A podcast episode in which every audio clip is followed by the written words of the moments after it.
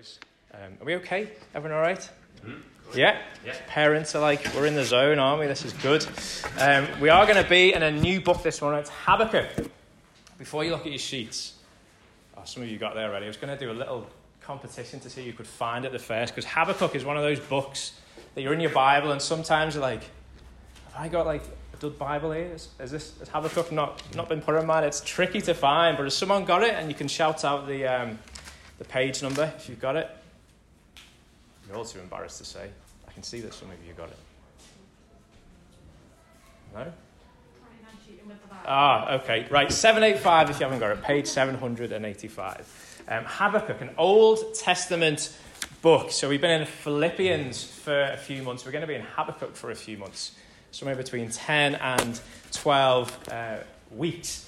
Why are we going to study Habakkuk? Why go to an Old Testament book? Why go to a book that maybe some of us have not even heard? Well, we believe that God speaks through his word, speaks through all of his word, that it's not just certain books in here that he speaks to us through. Right from Genesis all the way through to Revelation, God is speaking to us, revealing himself to us. And we're going to find in this book that it is rich in the gospel. And we might think, well, it's in the Old Testament. How can it be rich in the gospel? Surely the New Testament is where it's at. If you want to know the gospel, if you want to know Jesus, we go to the gospels. We go to Matthew, Mark, Luke, and John. That's where the gospels are. But let me just kind of encourage us and let us know, if we aren't aware already, if you were to flick a few pages to the right of Habakkuk, you would get to the end of the Old Testament. And in most of our Bibles, there's a blank page. And it separates off into the New Testament. So we have two testaments, the Old and the New Testament. But that is not how God works through history. Like, he doesn't have one chapter of his being and then another chapter of his being. It isn't like he's two different characters in the Old Testament and the New Testament. He is the same God, and he is about the same work right away from the beginning. Genesis all the way through to Revelation, he is about the same work, which is the gospel. That is God's story of him redeeming a people to himself. And we are part of that story here this morning. And the New Testament and the Old Testament is all about the gospel. And so this might sound strange because we think we only meet him in Matthew, but Jesus is literally on every page. From page 1 all the way through to the last page, he is on every page in shadows, in types, in promises. And if he is there, the gospel is there. Because the gospel is all about Jesus. So I'm excited because we're going to hear and learn about the gospel over the next 10 to 12 weeks. Through this maybe lesser-known character, prophet, this lesser-known book, Habakkuk, we're going to encounter the gospel every week. We're going to see it this morning right in chapter 1 within these first few verses. We're going to encounter the gospel, but before we do, we need to do a bit of history. Now, this is going to excite some of you. Some of you might just think, oh, I'll just turn off for a few minutes. Don't. This is really important. If we want to know what God is speaking to us through this prophet, we need to know a little bit of history. So I want to just take us back to Abraham. Abraham is chosen by God. Genesis chapter 12. And God comes to Abraham and gives him a promise. Some of us will know this really well. It gives him a promise that through him, through his descendants, he is going to gather a people, a nation to himself. And he's going to take them to a place, what becomes known as the Promised Land. You've heard of that? He's going to take them to their own place, and he is going to use them to be a blessing. He's going to bless them. He's going to use them to be a blessing to the nations around them. Don't think that when you see Israel and God choosing out Israel, that he is just about Israel. He wants to use Israel as a light to the nations. He wants to show his glory to Israel so that the rest of the world would see his glory. It's not that he's got these special people and he just loves them. He wants the whole of the world to love him and to receive his love. But he chooses Abraham. Through him, he's going to bring about this nation who is going to be blessed. And God is going to be with them. Part of the promise is that God wants to be with them. And in Genesis 12, this promise is spoken into a dark world. We're just 12 chapters in from Genesis chapter 1. In Genesis chapter 1 and 2, we see a perfect picture of God's presence with his people. But we know that all falls down in Genesis chapter 3. And from then on, sin ravages humanity. But this promise is given. that God's people would be a light to the nations. Now, you'd think that that promise given to Abraham is going to kickstart maybe a new chapter for humanity. They've been experiencing the curse of sin, and maybe things are going to get better from Abraham. They've got this incredible promise, but what do we know happens? Sin increases. 1,000 years of sin, disobedience. God's people are taken into slavery. You'll know the story of the Exodus. God leads them out of the Exodus, and they're in the wilderness for 40 years, and eventually they get to that place. They get to the promised land, this place that was promised to be a land flowing with milk and honey, a place of peace where there wouldn't be a conflict, and yet it isn't. In fact, they start fighting each other. God's people, called Israel, start fighting with each other. And you see glimpses of the promise. You see glimpses of them walking in the promise that God has given them. Like, you see moments and you're like, they get it. They get it. It's all going to change. And then the next minute, they're melting all their gold and making a golden calf. Or you just see glimpses of, yeah, it's starting to sink in. Like, God's people are getting it. And then they start sleeping with their sisters. Like they just, it's like a yo-yo of getting it and then just not getting it at all. Eventually, they get fed up of trying to lead themselves, and they say to God, we want someone to lead us. We want a king. God says, I'm your king. You don't need a king. I am your great leader. They say, no, we want our own king like the other nations. And so God says, okay, I'll give you what you want. He gives them a king called Saul, and Saul falls majorly short. Like, he is the king that they want, but not really the king that they need. He's a little bit like, you know, when you order something online and you see a picture of it online and you're really excited about this thing arriving, and then it arrives, or maybe you're in a restaurant and you read this description until maybe like this flowery language, and you think, I've never tried that before, I'm going to give that a go, and then it lands on your table and you're like, that's not quite what I was expecting, but you're too embarrassed to send it back, and so you eat it. That's kind of what happens with Israel. They want this king. God gives them the king, and then they're like, oh, he's not what we expect. Saul falls short, majorly short. Along comes David, the next king, and he is better. David is a good man, well, kind of a good man. He kills his best friend and sleeps with his wife, but he's better than Saul at least. And things do get a little bit better under King David's rule. And by the end of his reign, it looks like the promise might be getting there, but by and large, things are still unstable. The promise still feels distant. And to Solomon, David's son. Now, Solomon does a good job. He builds the temple. Remember, part of the promise is that God wants to be with his people, in the midst of his people. So Solomon builds this beautiful temple, and God dwells in the midst of his people, Israel, right there. They can commune with them. That was the missing part of the promise. They're in the land. They're being a blessing. They receive the blessings of God, but God hasn't been with them yet, but now he is. And under Solomon's rule, they have peace. There isn't much war going on. They begin to flourish. God is with them. It looks like the promise is finally here after 1,000 years. Before Solomon dies, things start to get a little bit iffy. He starts to do the things that God told him not to do. His sons take over, and things go south pretty quick. Israel, God's chosen nation, splits into two. You got Israel in the north and Judah in the south. It is split. The nation is split. And Israel, they're always a little bit ahead of Judah in terms of their rebellion and their sin. And they get captured and taken into exile. Now Judah, the southern part of the kingdom, aren't far behind. They have a succession of bad kings. And they are bad. Like, we think maybe sometimes our rulers are a little bit off. Like the kings of Judah, like some of them were horrendous. King Amon, for example, he was a complete waster. Like, he just followed idols, led the people astray. He neglected the temple, this beautiful home that God had created, Solomon had made for God's presence to be in. He totally neglected it. He dies, and his son takes over, a young man called Josiah. Josiah was 8 years old when he became king. Now, Ruthie downstairs is 8 years old. Now, I imagine Ruthie becoming queen of any kind of province. Like, if she was queen, her government would have unicorns in it, Barbies in it, probably Micah in it. It would be an absolute nightmare. Josiah takes over at the age of 8. And as he grows, he learns about God, a God who his father rejected.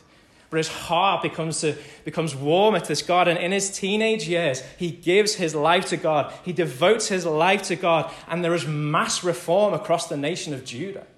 He changes the establishment. He changes the government. He changes how everything is done. So it's more inclined towards walking in the ways that God has given them. You know the prophet Jeremiah, you've read of him. He's there helping King Josiah out at the time. Habakkuk is there in the wings watching all of this going on. Josiah, as a young man in his teens, is calling Judah back. Come back to God. Come back to the promise. And one of the things they do is they go back to the temple. It's fallen to rack and ruin. The doors have been closed. Josiah opens the doors and they have a clean-up party. Anyone have those in their old churches when they were growing up? Clean-up parties. We all come and we mop up and we clean up a little bit. They have a big clean-up party in the temple. They start putting things back like they should have been. And as they're cleaning up, they find a scroll. Josiah opens it. And he reads it. And he breaks down and he weeps. The scroll was the Torah, the first 5 books of our Bible, Genesis, Exodus, Leviticus, Numbers, Deuteronomy. And he reads it, and his heart is broken. He's devastated. He realizes how far they have strayed away from the law of God. God gave them the Torah to help them walk in his ways, to help them flourish in the land that he was bringing them to, and they just dismissed it. And he weeps. He realizes how sinful they are and how great their need is for God. And so he calls all the people together. You've got to hear this. Calls them together. Reads it out loud like it must have taken a while, but he reads it all out. And they are cut to the heart. And there is mass revival across Judah. They strayed so far away from the things of God, and now they come back. And revival, like if we think of revival now, it just touches the church. Revival then touched the whole nation. Like every part of society was touched by this revival. Reforms in the government, reforms in the economy, reforms within God's people. It was everywhere. And Habakkuk is at the side watching all of this happen. At this moment in history, there are 3 major superpowers. Babylon, or the Chaldeans as you might know them. Now, Babylon were brutal. They were the equivalent of the North Korea of today. Except where North Korea kind of hovering over the nuclear button, Babylon had pressed it. And they were all in, just waging war, trying to take all of the known world by brutal force at that time. You have Babylon, you have Assyria. Now, Assyria were powerful, but their influence was declining. And then you had Egypt. Egypt were the USA of our today. Like they were once a superpower. Like everyone bowed to them once, but now their power is declining. Babylon, Assyria, and Egypt. Judah, in comparison, you'll get this, Elliot. Wow, my mind's gone. I've totally forgotten where I am. You'll get this. In comparison, Judah, well, like Guernsey. My mind's just gone totally blank. I've just totally forgotten your name. That's really weird. Ella? Sorry, I don't know what happened there. Babylon, Assyria, Egypt, Guernsey.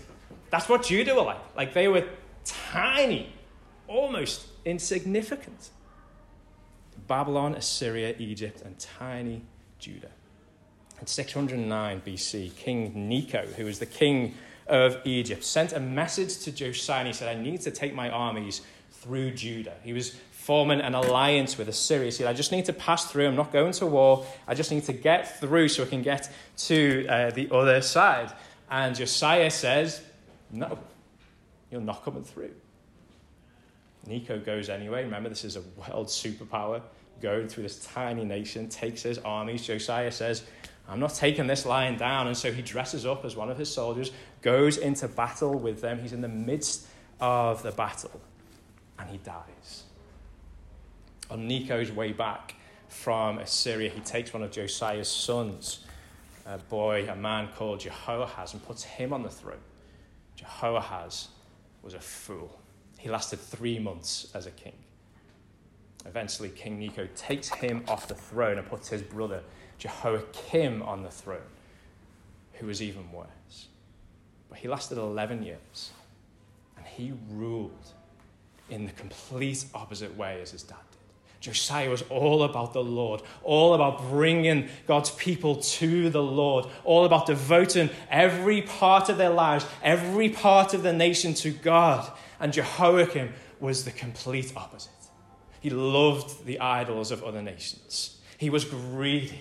He undid all of the political reforms that Josiah had put in place. He brought the people into deeper and deeper sin. You can read in Jeremiah, like literally, this is what Jeremiah says.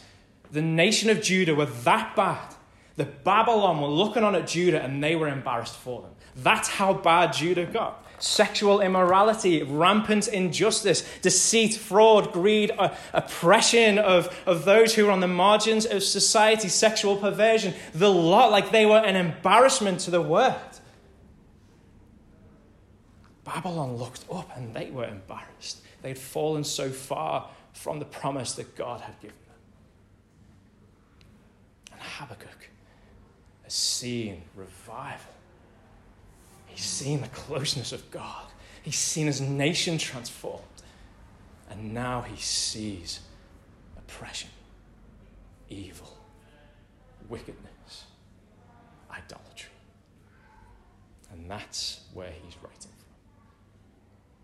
And so Habakkuk chapter 1, verse 1. The oracle that Habakkuk, the prophet, saw. We're only going to do a few verses this morning. Let me just stop there for a minute. Oracle isn't really a word that many of us would use, but it just means a vision or something that we've seen.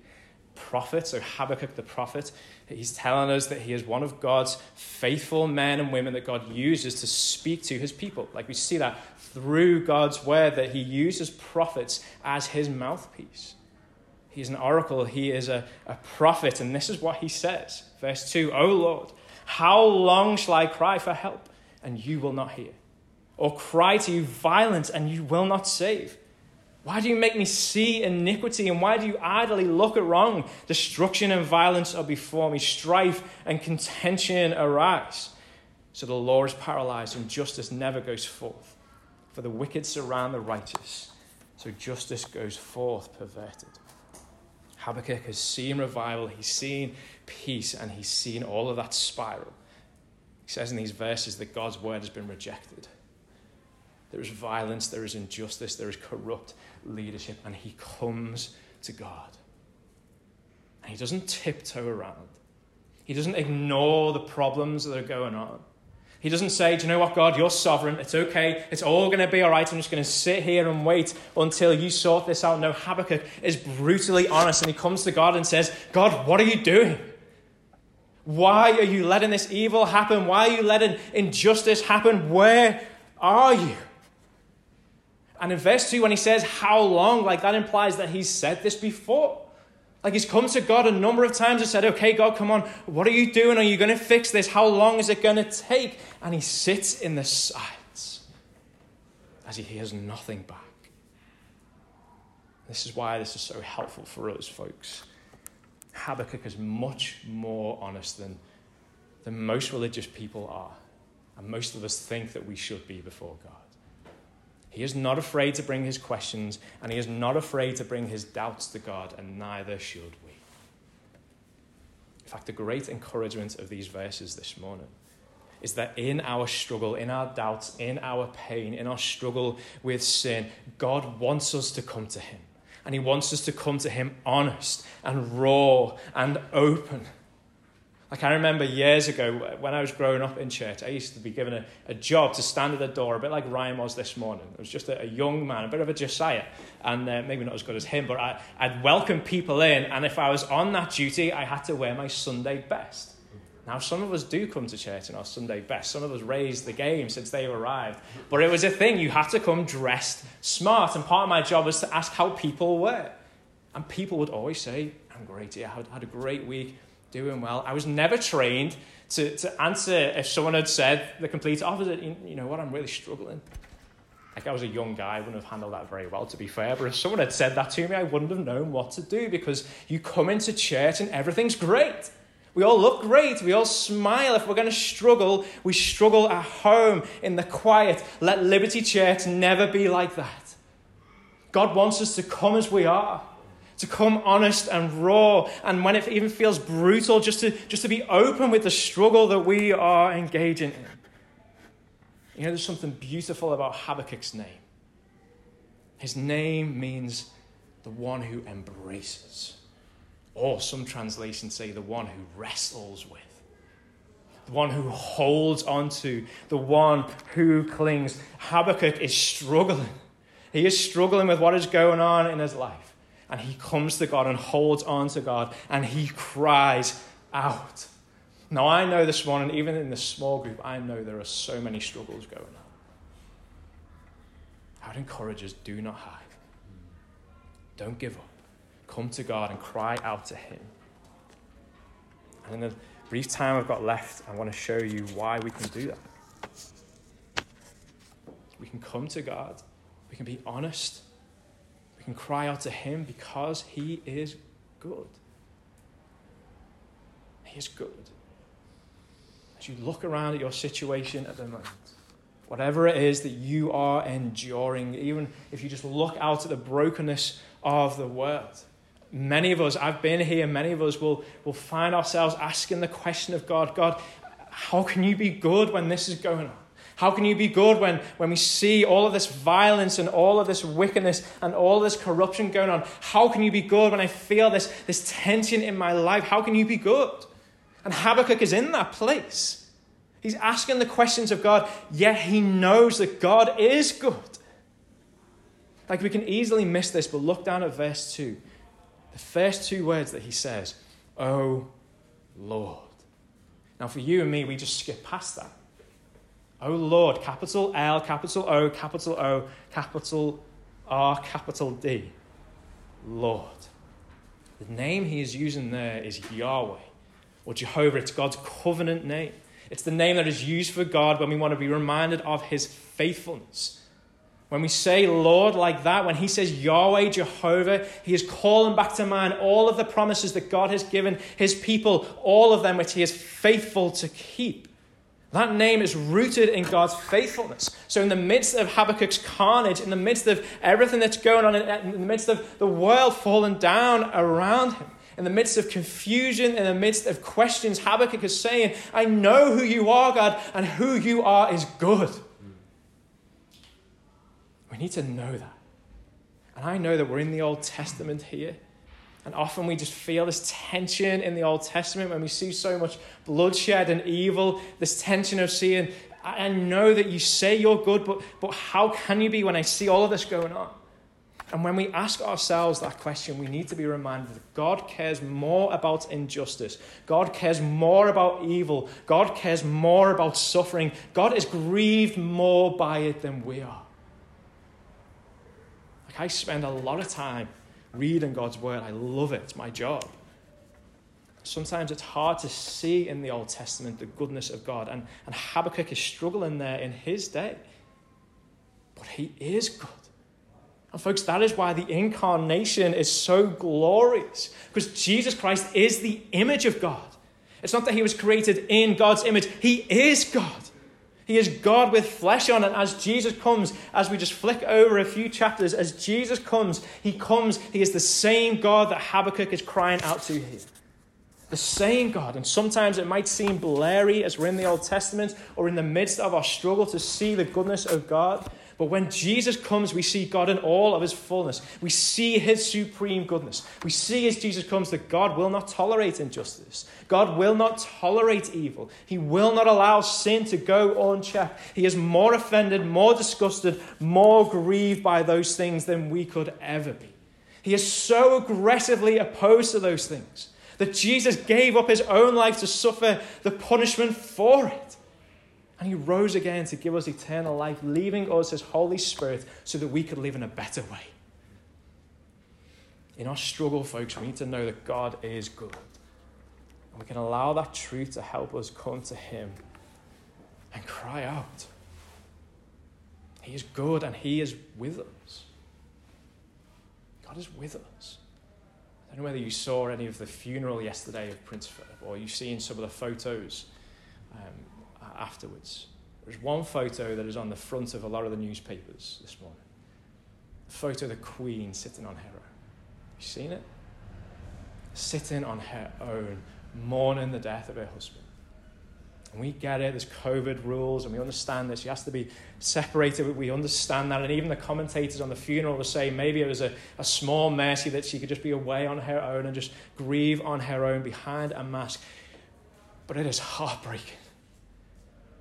And in the same way, just trying to struggle on our own. We are not created to. We're not created to be on our own in the hardships of life. And even though sometimes we might think, do you know what, this is the easiest thing. I'll just struggle on my own, or I'll just ignore it and maybe it'll go away. Or we do that typical British thing and we have the stiff upper lip and we just think, do you know what, I'll just pretend, I'll put on this facade of strength. Habakkuk doesn't do that at all. He comes to God and he says exactly what is going on and on his heart. He hides nothing. See, God's goodness does not mean that God is thinking, oh, well, they can just deal with that on their own. Or God's goodness doesn't mean that we should think, do you know what? God doesn't want to deal with this. God doesn't want to know about my secret sin. God is too holy to kind of engage in the struggle. He needs to do things that are good and deal with people who are good. That isn't how God works. He isn't like a Greek God that sits up in the clouds and looks down with a big frown on his people and is disappointed when we struggle. That isn't how God works. He's not looking at you when you struggle with your sin and saying, oh, here she goes again. She's at it again. Let's kind of move on to someone who's good. Or looking at you when you're struggling with a debilitating physical ailment and saying, oh, she's moaning again. Let's find someone who's not moaning and spend our time there. That isn't what God is like. God is holy. He is uncompromisingly good, but he is not distant. He is close with his people. And that closeness brings us peace. God is a God of peace, and he is peace. And because he is close in the midst of our struggle, we can have peace. Even for Habakkuk, 600 years before the incarnation, you can just read it here and we're going to see more of it. He has an intimate, raw, personal relationship with God. He knows the closeness of God. He is vulnerable and honest. And you are only like that with people that you trust. Like some of us will know this if we've been to the GP with an embarrassing illness. And the GP asks you to explain this embarrassing, I hope I'm not the only one here, the embarrassing illness, and you feel really uncomfortable. Especially when you have to kind of show, and you know where I'm getting at. It feels uncomfortable to open our hearts and be honest and raw and brutal. Ella's like, no, I see this all the time. It's fine. To be open and honest and brutal with who we are, with people that we don't trust. But we can trust God because he is close and because he has sent his son to die for our sin. He has shown us that he is good. And so we can be as honest and open and vulnerable and raw with him as we need to be. Habakkuk gets it this side of the cross. How much more should we get it on this side of the cross? When God is no longer confined to a temple, but the Word of God says he abides in us. The Holy Spirit abides in us. We are temples of the Holy Spirit. So let's not kid ourselves. There is no such thing as secret sin with God. There is no such thing as a private struggle with God. He already knows. So quit pretending, come to Jesus and cry out to him. He's good, he is with us, and finally, he is love. He loves you. Why is Habakkuk so bold and robust and honest with God? Why doesn't he fear God kind of just sending a bolt of lightning down and burning him up in wrath in that moment? Because Habakkuk knows God is love and that God loves his creation. He has a covenantal love with his creation. That means it is unbreakable. Let me just make this black and white for us here, folks.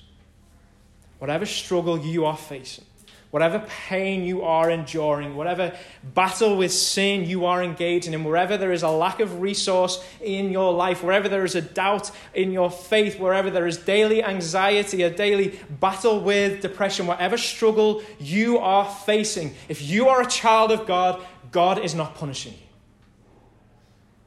That is not punishment from God. He loves you. In fact, if you're a Christian, he cannot punish you. All of the punishment that you do deserve, and it is a lot, has already been poured out on his son. It's already been dealt with. God the Son has been punished for you. So the cup of God's judgment for you, the cup of God's punishment for you, which should be full, is now empty. And that is good news. But that's not all. The cup of God's wrath is empty, but his cup of love overflows for you. It is unstoppable. It is immeasurable. And if we are ever in doubt, as we are in the midst of the struggle, as we are experiencing the pain of life, and it can be brutal sometimes, if we are ever in doubt that God loves us, look to the cross. Apostle John says this, 1 John 4, verse 10, "In this the love of God was made manifest, shown amongst us, that God sent his only Son into the world so that we might live through him. And this is love, not that we have loved God, but that he loved us and sent his Son to be the propitiation, the payment for our sins." God loves you. So come to him. Cry out to him. Receive his peace. Habakkuk is in despair. He asks difficult questions of God, and we're going to see next week that God responds to his questions. And I just want to say, the full picture of what God is doing in the midst of Habakkuk's struggle and in the midst of our struggle maybe won't be seen until we're with him. On that day, the curtain will be pulled back and we'll see the full glory of God's work now. But while we wait, we can come to Jesus. We can be honest and raw and be open and cry out to him, knowing that he is near, knowing that he is good, and knowing that he loves us deeply. Let's pray. Father, we need you. There's so much brokenness in this room, in our lives at the moment. There are battles with sin. There are struggles with life. And we need you. We need your peace. Help us to come to you and to cry out to you. Help us not to hide. Help us not to put on a facade of strength, but help us to come as we are. Jesus, as we do, we pray that you would give us the peace that we so desperately need. Pray that you would give us the clarity to see that you are good, that you are for us, and that you love us. Do that work, we ask, by your Spirit, for our good and your glory. Amen. Amen.